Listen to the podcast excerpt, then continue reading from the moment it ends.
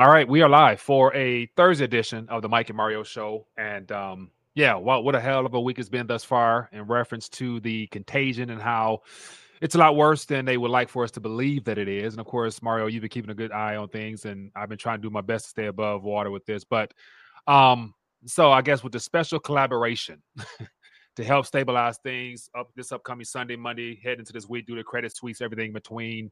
Uh, so that was a GSIB that was exposed and it's just one of many to come. But you know, what was your thoughts? Oh, first of all, Mario, how are you doing? I, am all right, Mike, and thank you for uh, doing the show on Thursday because tomorrow I'm going to play the golf season here is starting. It's getting well, it's not that warm, but hopefully it will warm up. So I'm playing a tournament tomorrow. So I'm yeah. looking forward to that. But uh, as you said, uh, last Sunday, uh, UBS basically and this basically the Swiss government backstopped. UBS purchase of um, Credit Suisse. Yeah. And also, uh, the regulators wrote down like $17 billion worth of these uh, AT1 bonds, and people are upset. The, the, the high net worth investors, hedge funds that uh, play in this market of uh, CoCo bonds, they're called, or AT1 bonds. And the reason the regulator had to let these bonds go is that uh, if they, uh, the only way to convert them into equity would have been if Credit Suisse would have uh, collapsed. But they didn't want it to collapse because if it collapsed, it would have triggered a, uh, that daisy chain of uh, derivatives we've spoken about so many times. Yeah. So what they did, there's two options. They could have let Credit Suisse collapse and then those bonds would convert into equity, but they wouldn't be worth much. Mm-hmm. And the second option is for uh, the Swiss government to to help backstop a purchase of Credit Suisse, but uh, the condition for that would be to just wipe out those uh, investors, mm-hmm. and that's what happened. But we also saw the Fed announce on Sunday that they reopened daily swap lines uh, mm-hmm. to other central banks. And what does that mean? It just means that uh, the Fed will print as many uh, dollars as the ECB needs, and vice versa. The ECB will print as many euros, and the Bank of England, and they're just printing money to lend to each other. And the last yeah. time they uh, instituted this uh, daily swap line was in March of 2020, uh, and we know uh, what happened after that. And I noticed last week as well, the Fed's balance sheet has gone up even though they're doing QT. They said yeah. yesterday they're going to continue to do QT, but they're doing QE, three hundred yeah. billion. So this afternoon, U.S. time, it will be interesting to see how much more the, the Fed's balance sheet has gone up since last week. So yes, we've had rate hikes by the Fed yesterday, the BOE today, uh, just to uh, pretend that things are okay, but I, I think they're far from okay. Yeah, yeah. So it was amazing, you know, when this emergency active action came out about them collaborating uh, for liquidity purposes, and so this was as a result of, as you mentioned, what's going on in Switzerland. And I was talking about earlier in the week that you know all it takes is just one GSIB to be exposed, and it happened to be Credit Suisse, and of course UBS came in and uh, with the help of the Swiss backstopping them. And I'm thinking like, so they they intermingle two banks that are also on the same same on the same pathway. They're carrying stuff that's just beyond serviceable at this point everybody's underwater taking major losses. So not only do we got the regional banks, we got the big banks, and then also central banks are taking losses. And so with this rate hike stuff, so I want to definitely touch on uh, some of the events. So as you mentioned, we have the Federal Reserve hiking still, the Bank of England hiking, and then we have uh, Dutch central bank reports first loss since 1931 amid rising interest rates. And another article here talks about Switzerland. It said it wasn't just Credit Suisse, Switzerland itself needing a rescuing. So, uh, central banks, they're trying to be the backstop. But then again, what's the backstop for them? And how long can they continue to take on losses? I by taking all this government debt onto their balance sheet, providing counterfeit currency to prop up banks before this loop becomes a black hole that just sucks the entire global economy down. you know, like how much longer? Because even with gold and silver prices right now doing pretty good, people are realizing the flight to safety is definitely not, you know, in, in the hands of sovereign debt as well as uh, fiat currency. So it's getting sticky out here, Mario. Yeah, uh, there's nothing uh, to backstop central banks. really, except uh, maybe uh, just money printing out of thin air with no loans or conditions that would be like Weimar. And that's what they're doing pretty much. You know, they keep uh, kicking the can down the road. Uh, the the uh, the Fed announced, of course, a couple of weeks ago, almost now, uh, that uh, they'd be paying like banks a, par on, on, paper that's like worth a lot less than par. That, in yeah. my view, that's money printing. But uh, you were talking about the Dutch central bank. Yeah. Uh, biggest loss since 1931. What happened in 1931? Well, uh, Britain uh, had to go back off the gold standard. So countries like uh, the Netherlands had a lot of uh, sterling balances, so they lost a lot. The other thing, uh, there's a major Austrian bank called Credit Anstalt mm-hmm. that went bankrupt, and that eventually led to a daisy chain uh, of bank failures that went all the way to the United States. By 1933, a lot of U.S. banks were failing. Uh, it took a little longer, of course, than nowadays because everything is uh, a lot of it is digital nowadays. And you you sent an article about that too. But what happened to Credit is that uh, a lot of German banks had lent to Credit Anstalt, and a lot of American banks had lent to German banks. So they're all inter they were all interconnected back then in 31, and they're all interconnected now. And it's interesting that they're making huge losses now as well, not just the uh, the Netherlands central bank or the Dutch central bank, but the Swiss central bank. We heard a few weeks ago that they lost 132 billion francs in the last year, and they're yeah. ba- they're bailing out uh, uh, Credit Suisse. No, they're not. It's the Swiss public that is backstopping everything, and I think it's a bad sign uh, for central banks. And um, and going back to the Dutch central bank, I think last year you probably remember the head of the uh, Dutch central bank said they have a gold card that they can use to help re- reliquify their balance sheets, mm-hmm. and that's to let the the price of gold, you know, go uh, moon, go to the moon, so that the gold that they have on their balance sheet becomes, you know, covers all the losses. Yeah. Now, as you're talking and describing the events that were taking place in Europe and how they were making their way over here to the U.S., you know, the next thought that came to mind is during our, you know, banking issues we start having here i.e., Great Depression jumped off, and not too much longer after all that got underway, you know, then we had this right here. Let me just put this on the screen here. Executive Order 6102, which happened to be about the, you know, not allowing the citizens to, as they, as they put it, hoard gold coins, and of course the gold confiscation or whatever, however it was painted and so gold was the anchor of that. You know, the problem was is too much, I guess, you know, credit slash unknown of the banking contagion. And so the only thing that was holding them back was the fact that gold was in the people's hands uh, in the form of real money. And so they had to bring that in. Of course, we monetize gold. But so, you know, does all pathways in this contagion lead to gold for the banks themselves as the surefire way to reestablish trust among themselves? Because as of right now, uh, it's just it, I'm assuming we've already lost more more people are losing confidence in their uh in their banking in their banking structure, being able to get funds when they need it, how they want it. So clearly on the central bank side, they have to be also concerned with trust amongst themselves because eventually they're gonna start turning turning on each other. Somebody's gonna break the protocol of hiking until infinity to, to ultimately break something before they pivot and and and, rever- and as you mentioned, you know, go the gold window is open back up for some countries. Like, hey, we need to we need to backstop this our damn selves. So, ah, uh, but yeah, it's, it's still it's still early, man. Just the start of spring, Mario. yeah, and uh, I think the Bank of Canada they've stopped raising rates. I think uh, yeah. recently, but uh, yeah, the um, what were you saying there about uh, gold?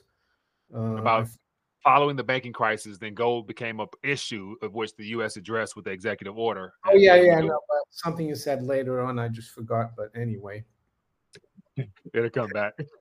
yeah. so, uh, so yeah, so somebody, uh, let me see. So Lawrence Franklin just mentioned says talk about UK, ten percent inflation, four percent interest rates equal UK in big trouble. I would argue that ten percent is more like if you look at the retail price index, which was the the the index that was used prior to uh, new labor coming into power in the late 90s that's mm-hmm. at almost 14% So the uh, the real rate of uh, interest in the UK is still highly negative. So, but the Bank of England, uh, they're saying, well, that's going to come down massively later on this year, and uh, so we don't need to raise rates that much. I, I think rates in the UK should be more like twenty percent if they want to stop uh, prices rising. In the US, maybe the same, maybe a little less, maybe fifteen percent if you look at the CPI through the eyes of uh, shadow stats. Yeah. And that's the thing, like based upon their response to the current events within the banking sector, it doesn't, to me, it doesn't give, it doesn't signal to me that they're going to willingly reverse course. Like they're going to stay hard pressed on moving forward. Their foot is still on the gas as far as hiking. At the same time, they're taking losses. They're leaking out the back end, but they're still trying to press forward.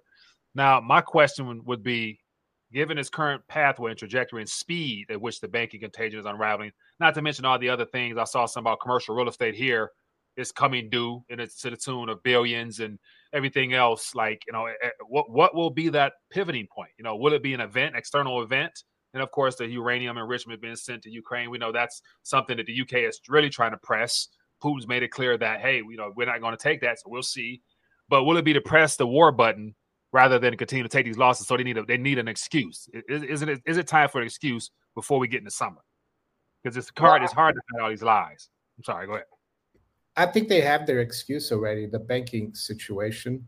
I, I know mm-hmm. they, raised rates, but uh, underneath the surface, they're actually like pumping up a lot of. Uh, you know, funny money into the system. We saw that swap line reopening, daily swap line, the Fed's yeah. balance sheet going up. Uh, so I, they already have that excuse, I think. But yeah, the geopolitical situation is uh, is interesting. Uh, you saw yesterday, maybe, and I spoke about about it this morning in my video that uh, when Xi Jinping was leaving uh, the Kremlin uh, mm-hmm. to go back home yesterday, he yeah. said, uh, "We're going to make the biggest change in a hundred years." and yeah. I hope you're behind behind it with me. And Putin said, "Yes, I am you know, uh, what's the biggest change? Well, it's going into um, another uh, monetary uh, system, I would say, or a par- parallel one. It doesn't mean mm-hmm. they're going to stop using the dollar, but uh, they're f- definitely going to focus on this new, uh, if you want to call it BRICS or Bretton Woods three, as some have called it. And, mm-hmm. and I think this this might, uh, you know, I don't know what will uh, trigger some kind of a pivot, but uh, this could be the reason they do it. They might use another cover for it. Uh, mm-hmm. so who knows? Yeah. So mentioning change, change is underway clearly. And so what I meant excuse or cover up is more so like the Western banking cartel or whoever we want to call them, whatever they'll be known in, in history books, they always like to point the blame.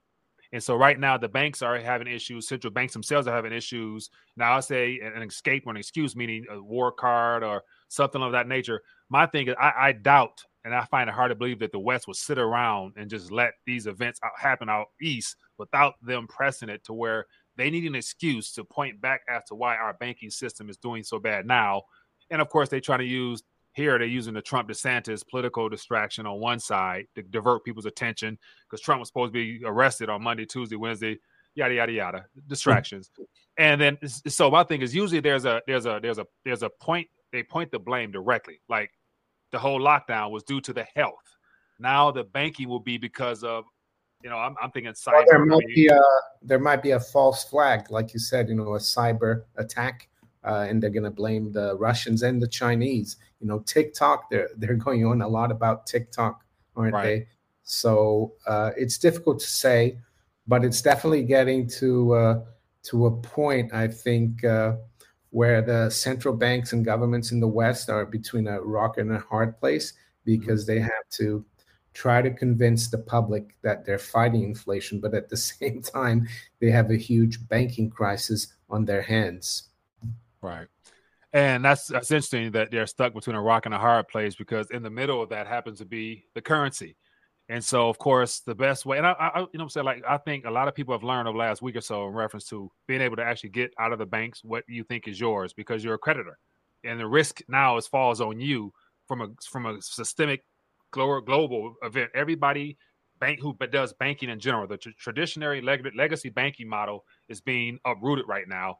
And so the only thing that is available is to take physical possession more of your own financial dealings, and that happens to be, of course, with gold and silver, everything between. Yeah, but, I think. Uh, sorry, what's interesting, sorry to interrupt you, is that uh, people are realizing that what we have in the banks is not real money. Mm-hmm. real money was what people uh, had in the bank prior to the executive order in 1933. They went with the uh, the banknote, you know, the Federal Reserve note, whatever they were using back then, and and they wanted to take their their money out, i.e., gold. Mm-hmm. That's what real money is. What we have today in the banks is not even money. It's like mm-hmm. uh, like I said, uh, a, a promissory uh, a credit you, you've lent to the bank, unsecured loan. So when people wake up and realize that there's no money in the banks, then all hell could break loose. But uh, it's really uh, tricky to uh, explain to people who've been conditioned to think that the paper that we hold is money. You know, even us sometimes use the terms interchangeable. Money, yeah, yeah. And so like, I, I think pretty soon, if not before the end of this year, the primary question will be what's in the vault.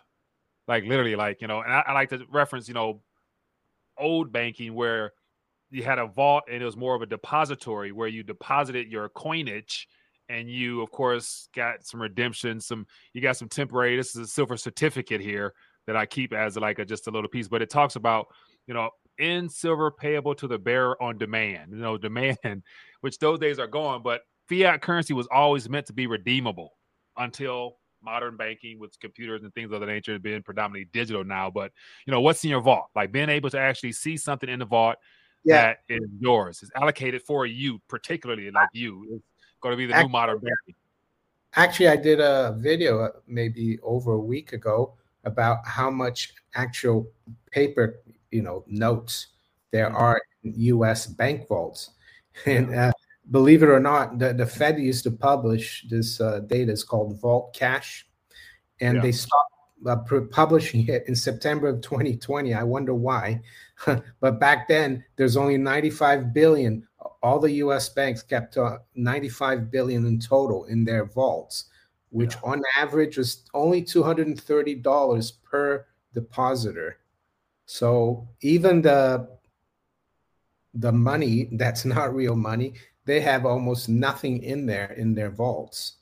So yeah, and, and then factor in with uh, the the the uh, scam or say scam or confidence game of you know ensuring through FDIC what you put into the banks, like how it worked for the last 100 plus uh, almost 100 years after the Great Depression, where that whole idea of up, ensuring up to a certain point, now the regular the regulators are now have to address that entire amount in general just because majority of the people in those big banks are above that threshold. So now it's like okay you know do i need more accounts under 250000 or are you going to insure up to whatever now assuming yeah. they're discussing that now now will, will that buy them some time if they reassure people up to say you know 10 million 15 million or whatever the threshold that they're going to try to create to keep funds in there so will that buy them some time or it's already too late well, Janet Yellen a couple of days or three days ago said that they would basically uh, guarantee everything. But then yesterday she walked back on that and said they're not looking to do that. But you, you spoke about the FDIC. They only have like a about 125 billion in assets. Mm-hmm. And I was listening to Lynette Zang yesterday uh, from ITM Trading, and she said that they let the uh, the Fed and the Treasury let the FDIC keep that because they would have if they had used that for SVB, the FDIC would have had no assets. So what the Fed did is the Fed lent the FDIC like 148 billion. Mm-hmm. So it's like that little clip that's going around of three guys uh, giving ten dollars to each other, saying you owe me twenty, you know, I'll give you ten.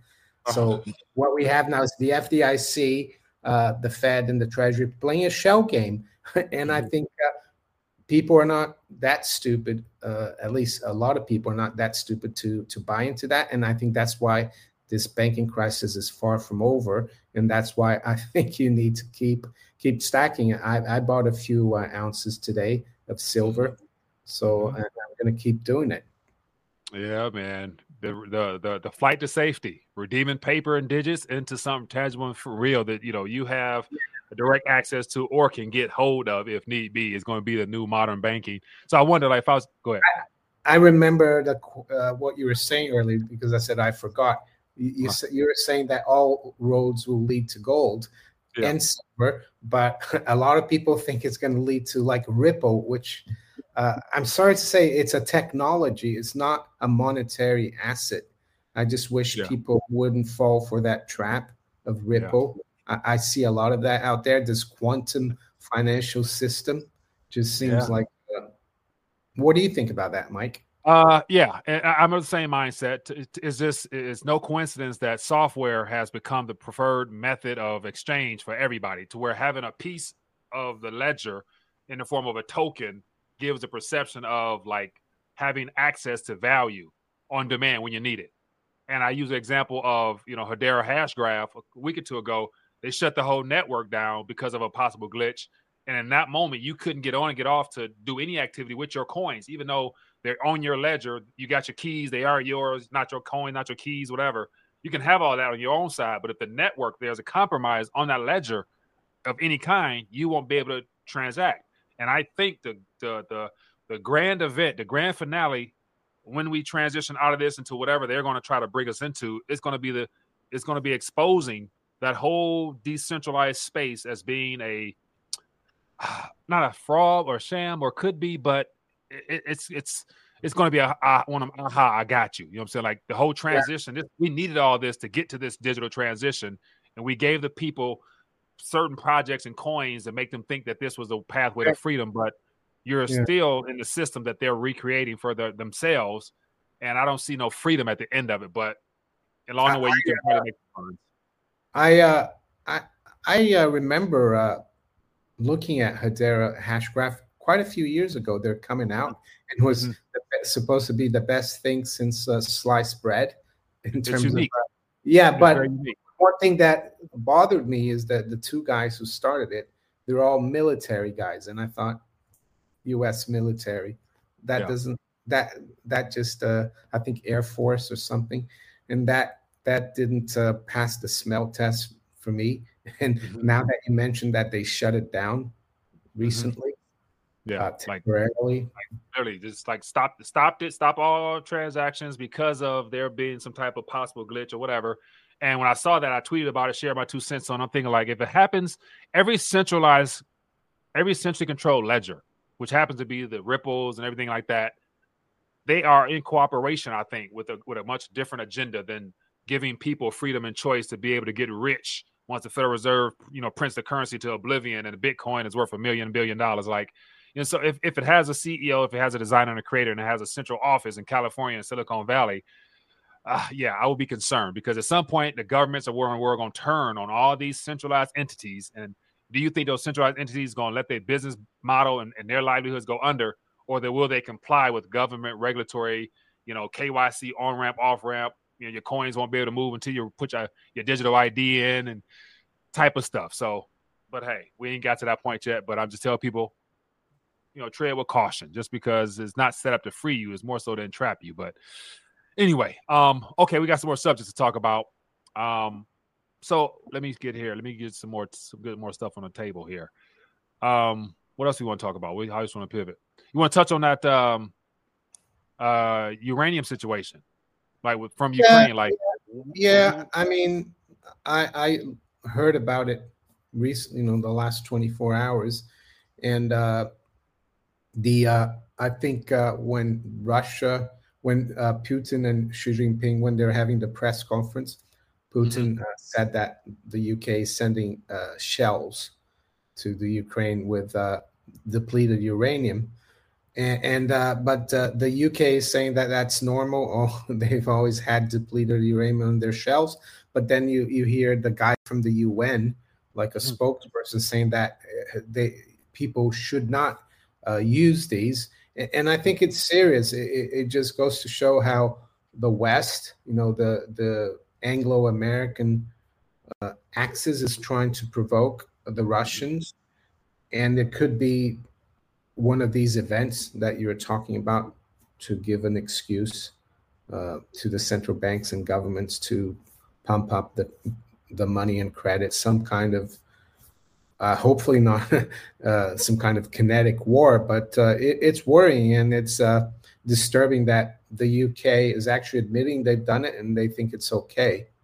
Yeah, yeah. I noticed another thing between the Nord Stream pipeline being sabotaged, this uranium situation.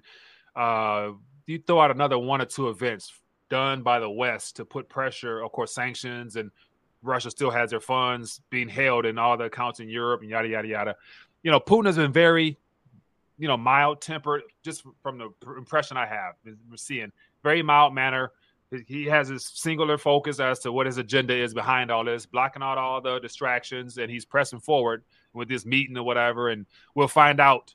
Uh, I guess uh, is it this week or probably next week when Xi meets Zelensky with his twelve point plan. Oh, I, I, think uh, Xi. Um, I'm not sure. I might be mistaken. I saw a headline saying uh-huh. that Xi Jinping refused to to meet. Uh, oh, yeah.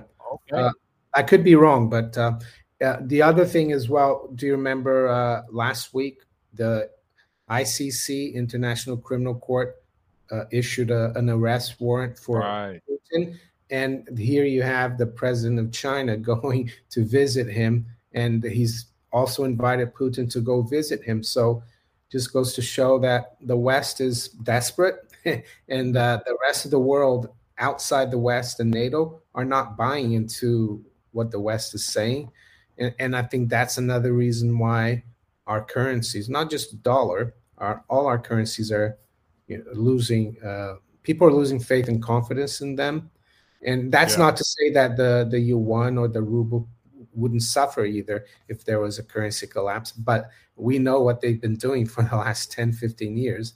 Uh, they've been loading up on gold, so uh, I think they'd be able to recover quicker than than we would. Yeah. Now, speaking of that, like it, I pulled up a little something real quick, and so this is from the 21st in reference to. Uh, let me get my screen here. Give me one second here. In reference to uh, that visit or not, but here this is from RT. Make of it what you may. But it says Putin launched Chinese peace roadmap for Ukraine, and it says Russian President has praised Beijing's 12-point peace roadmap for Ukraine during a summit with the Chinese uh, counterpart Xi Jinping. So barring some type of change over the last day or so, this was still on the table. I don't know what's in the details of that 12 point peace roadmap that Xi, you know, put forth or might put forth. But if, if it's canceled, scrap it. But then if it's going on, you know, it, it will be interesting to see what the what comes from that if it was to take place. Because I believe ultimately, you know, Ukraine is dead smack in the middle of the Belt and Road Initiative. So Xi has a special interest to make sure that there's some type of deal made because once again, and once all this blows through, I'm assuming they're wanting Belt and Road Initiative to be functional because Europe is going to follow suit at some point. They're going to have to. I think they're going to cave. If, yeah. yeah. If not, if this is not all just smoke and mirrors in the first place, and they're giving us the illusion of the you know West versus East, but we'll see. Yeah, I see that. Uh, I, I, maybe I, am wrong, but I see uh, some headlines from about ten days ago mm-hmm. saying that Xi uh, to meet Putin in Moscow and speak to Zelensky. He might speak to him. I don't know if he's going to go to to Kiev, yeah. but he might. Ju- they might go on a Zoom call. Zoom, right? That I would anticipate a Zoom rather than him show up in you know a war zone at that time, like you know, tr- like uh, with like Biden and Yellen and everybody else just shaking hands and all the actors over there in Ukraine. Madonna's ex-husband was what's that guy's name? Gave him the Oscars. Sean uh, Penn. yeah. Oh my goodness. Yeah. Yeah. Anyway, okay, keep it moving. Uh, what else we got here? Um, let's let's definitely touch on metals real quick, man. We can't not yeah. not talk about that. And so I'm looking at the metals activity right now, and silver twenty three dollars, man. It's it's it's hanging in there. And yeah, we made new go, but, sorry, yeah, that? we made new high for the week in silver, mm-hmm. and uh, I mean, I still think uh, in dollars, gold is still really uh, undervalued. so that makes silver even more undervalued. In yeah. in our uh, currency here in the UK, uh, gold uh, made a new all time high recently mm-hmm. at like 1,640 pounds.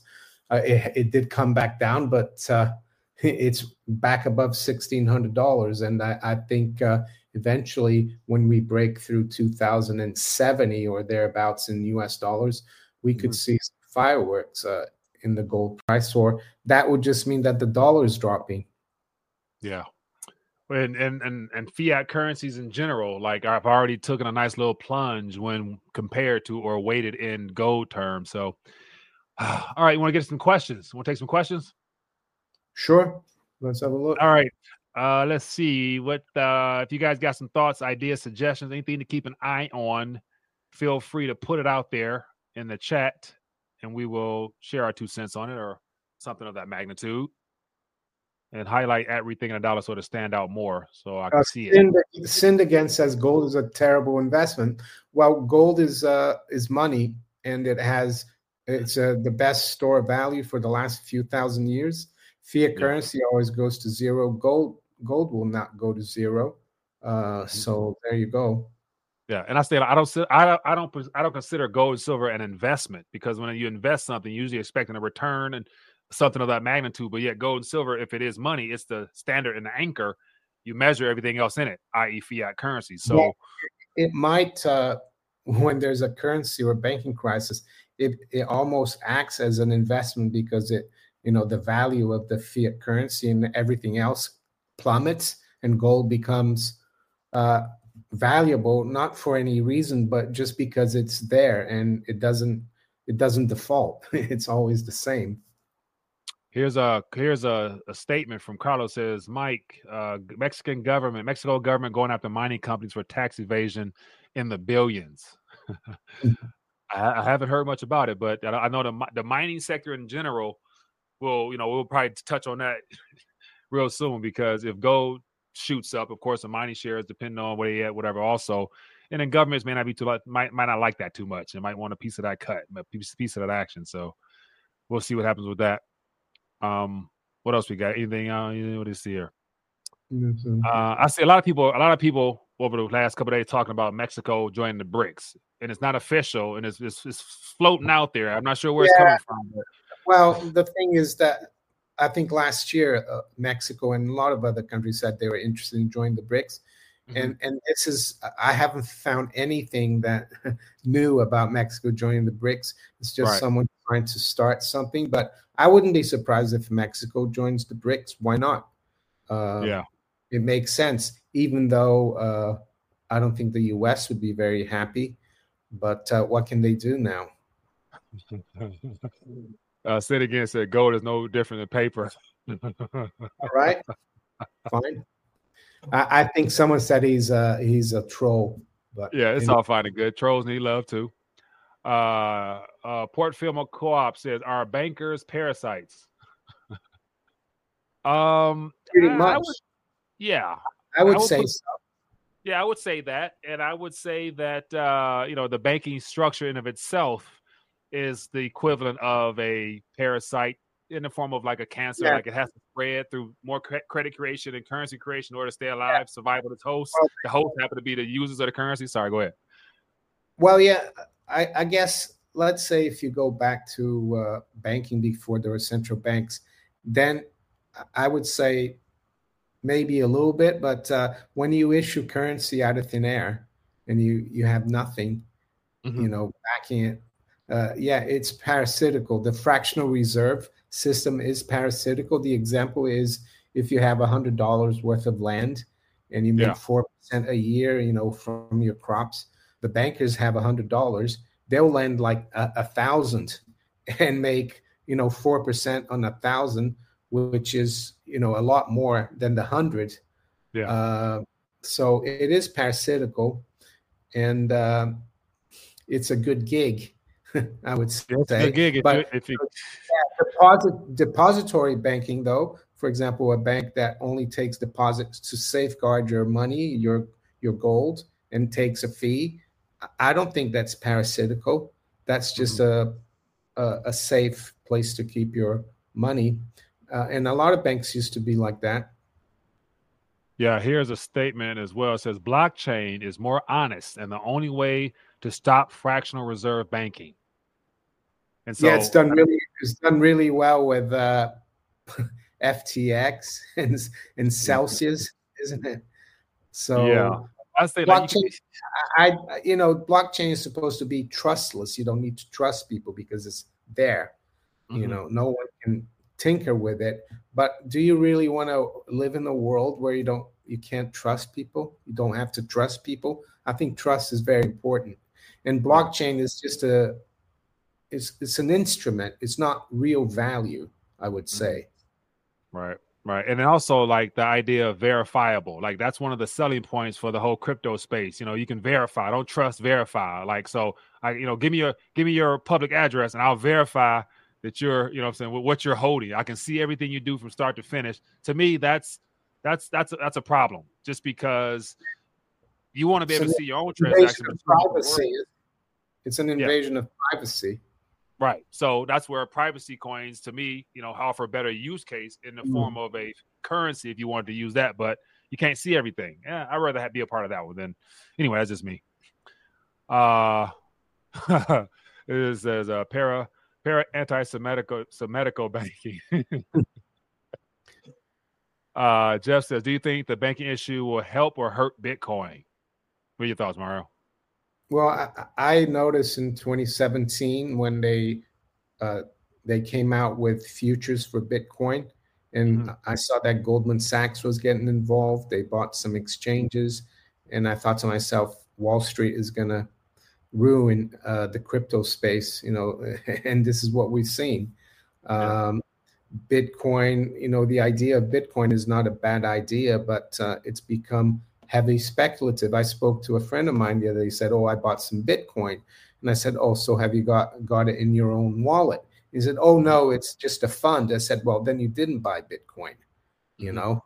And, and yeah. they're trying to do the same thing uh, to Bitcoin that they did to uh, gold. You know, people think that holding uh, ETFs or futures is holding gold, but you only really have gold if you buy the physical yeah, someone could hold it for you in a in a vault, and you could go there and check it out, or you could hold it in your hand. But uh, yeah, and another issue is that labeling Bitcoin as a commodity and then having a CFTC regulate the industry is like, okay, the CFTC has been caught in not regulating gold and silver and letting every piece of criminal activity from the banks yeah. they completely destroy the price of gold. And like, okay, why wouldn't they do that to Bitcoin? Oh. Anything that's a threat, they go definitely distort it, yeah. disrupt it, try to do but away with. Yeah, it's interesting you mentioned the CFTC because I think I sent it to you. The uh, the uh, U.S. government said that the the head of precious metals trading at J.P. Morgan and some of the guys that worked for him should serve uh-huh. long long prison sentences for spoofing the market in precious metals. So uh, they're throwing the minions under the bus there, in my opinion, because you know, J.P. Morgan and all the bullion banks have been aware uh, of, of all this spoofing, and they didn't do anything. Uh, yeah. This could mean that uh, this uh, manipulation game could be almost over if we're seeing mm. that. Right. And, uh, the fact that that's public, like public, like headline Bloomberg, like mm, they they they're getting ready to sing, single out and call out, um, you know, the banking cartel. Interesting. Uh, Port says, "Did the Holocaust happen like they said it did?" I wasn't there, so I'm only I'm only can I only can regurgitate to you what I read from books and what I see through documentaries. So you know just as much as I do. I think as much as we do because neither one of us is there. So we'll leave it at that. But appreciate the love offering. Um, yeah. Oh, Rolf uh, Steiner uh, says a pound sterling uh, was 200 silver, 40 silver pennies. Yet in 8th century England. That's right. And uh, up, up until 1971, there was 240 uh, pence to the pound. And then they, they decimalized it. So now it's 100 pence to the pound. And uh, it used to be, uh, yeah, silver as well. but that's all gone. Uh, Manico Mike, uh, Andy Schectman from Miles Franklin talked about Mexico applying for BRICS recently and South Africa BRICS meeting. Okay, I wasn't familiar with that. Well, how I don't know. I think maybe that uh, it could be, uh, but I'm not surprised, as I said. Yeah, Oh, but it's just it's, it's, clear. Everyone can everyone sees how much influence the BRICS have, and then you add the BRICS Plus, which is the additional countries that have already put in apps or have publicly stated they're putting in apps. Just assume every nation that's being that's been just ruined and destroyed by the dollar's dominance will probably want to apply for that organization. So, I wouldn't surprise me if if they do. That's right. Next, question uh, would be which one of the G7s, you know, which one of the G7s will pivot and all of a sudden yeah. publicly announce that we're going to also collaborate or we're going to, you know, do some things differently to help out this new transition. Like that's going to be that's going to be some news. I think it's going to be, uh, as I said, I think if you remember, A to Z, A to Z instead of uh-huh. BRICS. um, I said you should enable slow chat to make stars troll stops trolling. Yeah, I don't know if I have the ability to do that from this particular software here to slow things down. Um, what else we got here? Mm, it's not a default of the dollar. I don't know. All right, so what are we? What's what's what's in the what's in the cards? What do we have? We got uh, a couple days, a week left, a week and a half left of this month. Anything uh, pending that on the table, whether it be an, another meeting, anything like that, or decisions or some numbers coming out? I know you you do a good job of keeping track on the numbers. Yeah, I mean the numbers are all out. I think uh, you have the weekly jobless claims; they come out every week. Next week, I mm-hmm. think uh, tomorrow there's nothing really that important, uh, and uh, all the major central banks, uh, ECB, Bank of England, and uh, the the Fed have met. So I, I think we, but there's still a, a, lot out there that could bubble uh, uh, from under the surface, you know, in the banking sector. I think we need to keep an eye on that. But uh, I, I, don't see any anything uh, really coming out in terms of the in terms of the data. They've all, they've all been out, yeah. economic so, data. So nothing foreseeable, but keep an eye on another domino to drop. Basically, yeah, another domino could drop. First, uh, First Republic Bank let me check where that is right now. And don't forget, First Republic, J.P. Morgan, and all the uh, big Wall Street banks they they pumped thirty billion into that. Mm-hmm. So right right now it's trading at twelve dollars. It's down ten percent. You know, uh, and uh, it's come all the way down from like a hundred and fifty dollars in the beginning of February. So this could be the next uh, big thing. First Republic Bank that could be something that blows up over the weekend and they have to save this bank. And the thing about this bank, uh, it's another one of these uh, similar to uh, SVB. Uh, a lot of the depositors are very high net worth individuals. Yeah. And uh, so, so, so we got Silicon Valley, First Republic, yeah, and that's that Citizens.